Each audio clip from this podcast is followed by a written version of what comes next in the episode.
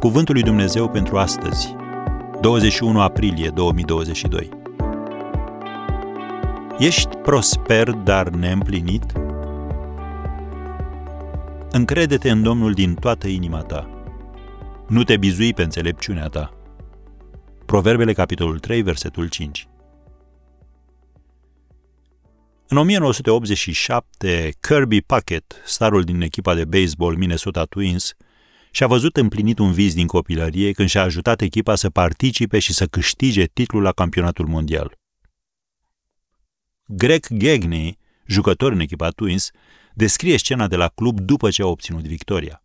El a relatat despre îmbrățișări, despre strigăte, râsete, despre împroșcarea obligatorie cu șampanie peste capetele jucătorilor și despre prezentarea trofeului. Însă amintirea care a rămas vie în mintea lui pentru totdeauna a fost din timpul celebrării, când l-a remarcat pe exuberantul Packet stând pe un scaun departe de toți.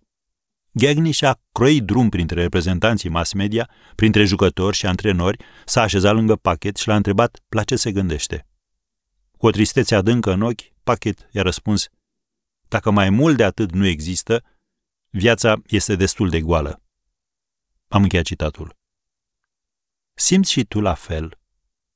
Poate ai un loc de muncă extraordinar, un salariu excelent, o casă frumoasă, o familie minunată, sănătate și o condiție fizică de invidiat, dar nu ai pace adevărată. Dacă este așa, nu ești singurul. Există o mulțime de persoane la fel ca tine. Faima regelui Solomon s-a răspândit în toată lumea.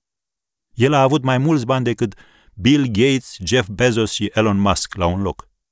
Cu toate acestea, Solomon a scris în Eclesiastul 2, versetul 11, de exemplu, când m-am uitat cu băgare de seamă la toate lucrurile pe care le făcusem cu mâinile mele și la truda cu care le făcusem, am văzut că în toate este numai deșertăciune.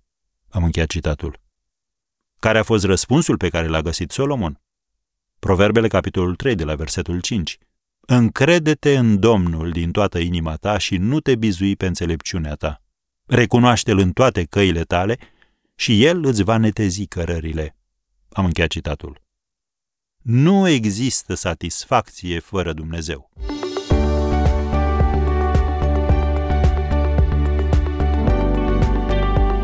Ați ascultat Cuvântul lui Dumnezeu pentru astăzi, rubrica realizată în colaborare cu Fundația SER România.